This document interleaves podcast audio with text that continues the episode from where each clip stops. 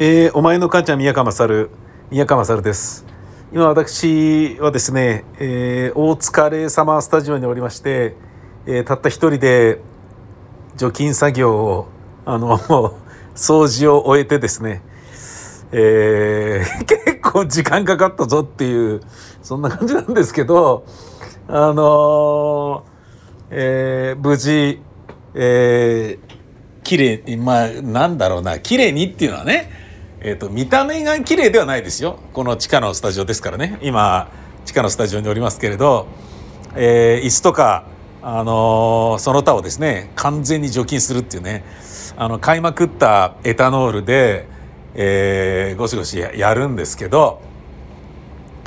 あのー、これ難しいのは、まあ、あのコロナによって理解してきたんですけど無水エタノールだと出した瞬間にパッと揮発してしまうのでつまり少しの水も入っていない無水エタノールっていうやつだと掃除には向かないんですよね。すぐ消えちゃうからね。で有水エタノール。エタノールが70%とか80%ぐらいで20%ぐらい水が入ってるよっていうんであればシュッシュってやってもすぐにファーッと揮発しないのであの濡れ雑巾でバーッとあの拭けば伸ばしてエタノールの効果でその椅子なり、えー、人が触れるドアのノブとかね。そういうところをこうきれいにすることができる。でこれを知らずに無水エタノール買っちゃうおバカさんがこのね、えコロナ禍で結構いたみたいで、まあ、僕もともとあのねこのスタジオの、えー、除菌とか清掃が、えー、やってましたのでまあコロナ禍に入る入ってからのようにあの猛烈に激しくねあの徹底的にみたいな感じではないですけどあのお客様が来たりレンタルがあってその後とかね、えー、そういうところはこうやってましたので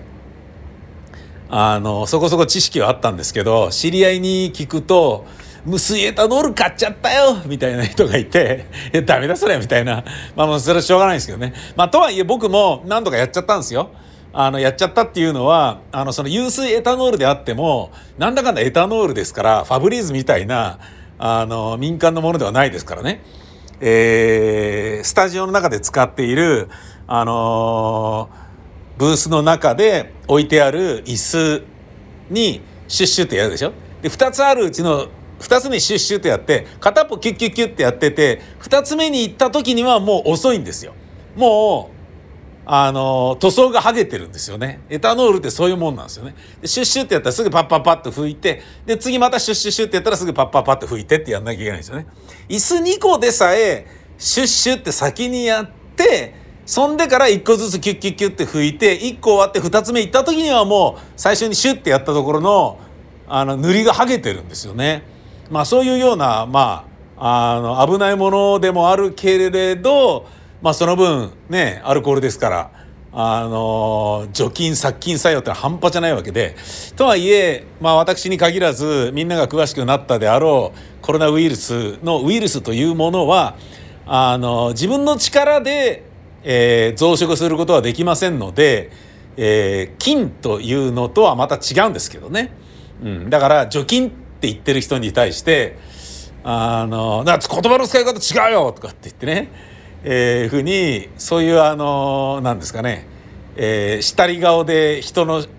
なんか間違いを指摘するようなメールとか電話は放送局にガンガン来てる みたいですけどうちにも来ますけどあのねそれ甘んじて受けるしいやあのそれ、ね、タレントはその除菌っていうのは別に菌を殺すっていうことではなく除菌っていうのは要はえー、なんだろうな、まあ、ウイルスをに抗うためにきれいにするっていうことを除菌って言ってるわけで、ねえ、そんな目くじら立てないでみたいに思うんだけど、まあもうしょうがないですよね。コロナ禍ですからみんながピリピリしてますからね、それはまあしょうがないっていうか、ねえ、ー、その辺は分かっておるんですが、その、えー、エタノール、有水エタノールで散々やりましたので、もう大丈夫です。あのもしですねお客様の中にスパイがいてこの大塚レイサマースタジオにおける会話のやり取りを通信傍受、ね、盗聴しようと思ってですよ。盗聴器をこの椅子の裏側にカチッと貼り付けて帰るみたいなことをやるような人がいたとしてもつまりそういうスパイが触りそうな椅子の裏側さえも触っていただいて大丈夫という。あのスパイの、えー、感染までも僕は防ぐ。そんな感じでやりました。一番今日ですね意外と面倒くせえなと思ったのが、えー、工事用のサーキュレーター扇風機2台あるんですね、えー、先月のトークライブ来た方はご存知だと思うんですけれど。で、これはですね、あの、ペンキのを早めに乾かしたりとかね、えー、あと真夏の、えー、湿気、結露でえらいことになる時に、あの、除湿を回し続けてるんですけどね。で、それを空気が滞らないようにバーって、あの、循環させるっていうことで使ってるこのサーキュレーターを、あの本番中のね休憩というかあのちょっとワンブレイク入れて回しましょうみたいな時にこう使うためにこれも出してあるんですけどこの扇風機あの工事用の扇風機の掃除と除菌っていうのをやったらですねすげえ時間かかったっていうねあの解体して羽を外して羽の裏側表とか扇風機だからガーって回し続けてるから扇風機の羽の裏側とかにもホコリが結構こびりついてるわけですよね。で当然だけどそのねえーとカバーがあってそのカバーの網目にもあの細かいものがついてるわけですよ。それをあらあの見た目では全然わかんないんだけどこう外してやってみると意外と こんなに汚れてんだみたいなので雑巾2つウエスを2つダメにするっていうもう捨てるっていうそういうことになったりとかねそんな感じで、えー、まあ、やりましたので、まあ、ほぼほぼこれ大丈夫だろうと、えー、そんな感じです。であさってえー、これ喋ってるのは木曜日ですから12月19日の土曜日午後3時からトークライブ。大塚軽くアフタヌーン。ついに発表。2020年私的発見ベスト3やります。私宮川とシンガーソングライターの石川義弘さんの2人でやっているものですが2人で1ヶ月の間に、まあ、撮影した映像を見てえー、おしゃべりをするというものなのですがその映像を映すスクリーンが真ん中にありましてその上手側に石川さんが、まあ、ギター膝に乗せていて下手側に僕が、えー、そのねあのブルーレイディスクプレーヤーとかを操作したり照明の調光を操作したりっていう、えー、PA ブース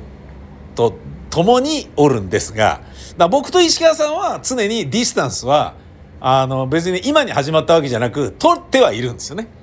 あのー、もう3メートルぐらい離れてるっていうそういう感じで安心ではあるんですけれどまあとはいえだからといってあのマスクしたままやりますよ。あのフェイスガードはねあんまこう効果ないってことが分かりましたのでマスクにしましょうってことで統一するんですけどただ最後の最後に石川義弘さんが一曲披露して締めるっていうね、えー、その歌歌うとこだけマスク外すっていう。えー、そういうふうにさせてもらうつもりでおります。まあそういうのでよかったらぜひ来ていただければと思います。そして、えー、私がですね、えー、今回も、あのー、受付に立っておりますので、今の時点で憂鬱なのはあのー、あれですよねえー、熱を測るっていう作業を僕がやるってことですね。あの先月初めて僕体験したんですけどあのー、お客様いらっしゃってあの引き金を引いて女性のお客様のおでことかにカチッカチッってやるっていうのがあれがねもうねあのー、なんかねでお客様によってはね前髪をこうおでこ上げてどうぞみたいな感じで差し出されるというですねあのー、なんかねそういう感じなんですよ。それに向けてカチッてやって「ああよかった平熱でカチッああよかった平熱で」もうね前回も本当にドギマギしましたね。あれがあの僕今すごい緊張してることですね。本番よりも何よりもそれに緊張している。その受付でカチッてやるっていう作業。でそのカチの時になんかあのね触れなくていいそれがね、ピトッとかって言ってその女性のおでこに当たっちゃったりなんかしたら「あごめんなさい」みたいな感じになるじゃん。なんか「いやこここれは除菌してあるから大丈夫ですよ」とかって言うんだろうけれどそれはねあのちょ何やってんの？みたいなねあとは、まあ、あの前売りで買い求めたお客様はあの住所電話番号書いていただいているので問題ないのですが豊島区からのお達しによりというか、まあ、どこでも当たり前の話に今はなってるんですけれど、えー、住所電話番号名前これをえー、書いていただくという決まりになってるんですね。で1ヶ月保存しなければいけないんです我々は。なので当日券でお越しになるお客様には住所氏名名前、えー、住所氏名名前ってちょっとおかしいですね 頭悪いですね住所氏名電話番号を書いていただくということになっております。えー、でそれを書いていただけない人はちょっとお断りというふうになっております。えー、申し訳ございません。あと、えー、入るにあたり入り口のところにあるあのーこれこれでこれでっていうかこうシュッシュってやるやつでちょっと手の消毒をお願いしているっていうね。アルコールハンドスプレー75%これはあの有水エタノールとかと違ってハンドスプレーなんであの僕がね有水エタノールで、えー、除菌してる時にあの手とか手の甲とか指とかがひび割れであの痛いよみたいな感じになるっていうことはないものなので手の消毒用のものなのでこれはねあの75%っつったあの宮川が言ってた油水エタノールと同じ話でこうなんかペンキについたらなんとかなんじゃねえのみたいなそんなの手につけたくないわブーブーブーみたいなそんなふうに思わずに普通に手には安全なものとされているので基本的にはねただまあねあのナーバスな人だとあのいろいろあるでしょうからその辺りはねお気をつけいただいてつまりそういうのダメなんだっていう肌が敏感な方とかはご自身で用意した、えー、そういったね除菌グッズで手をきれいにしてから中入っていただくというのがまあ決まりになっております。えー、そういうですね縛りが非常に多い状態で申し訳ないのですがここ大塚レイサマースタジオもですね、えー、虹色の、あのー、ちゃんとやってますせシールというのをあの掲げておりますのでぜひともご協力のほどお願いいたします。そして、えー、来年はこの大塚軽くアフタヌーンの予定はみ、えー、決まっておりません。とりあえず、えー、1月はやらないっていうことにしましょうと、えー、いうことをですね先日石川さんと相談して決まりましたのであのこの機会に、まあ、来ていただいても次はいついつですっていうのを帰り際に言うことがないというですね非常にあの悲しいねあの非常に残念な感じではあるんですけどね。あとですね、まあ、私が、えー、ここに来てこういうの録音する余裕ができたのはようやくですねあの編集が終わり、えー、紹介する映像のね編集が終わったのでああ終わったあとはね、えー、で除菌も終わったからああよしとかね。あとはねいろいろパンフレット作って、えー、当日だみたいな感じでこうちょっと開放感に浸っているところもあるのですけれどその映像の中にですね、えー、私宮川がですね、えー、ちょっとまあラジオ番組で言うことももちろんはばかられるようなそして、えー、ブログに書くこともできないようなあのことがえー、今年ありましたので 意外と最近にありましたのででそれを紹介するというですね感じになってますね。紹介するという感じになってますねっていうのはもうねもう何ですかね。えー、やっぱ今年を振り返るっていうふうになると自分の中ではこれだよなみたいなことになっちゃったんですよね。まあコロナ禍だから単純にそれだけでも後ろ向きな消極的な1年であったことは間違いないんですけどさらに輪をかけてわこういう時に来ちゃうんだ俺にこういう話がみたいなそういうのちょっと非常に残念なですねえー、ことがあったんでそれが何なんだよっていう人はまあ来ていただければ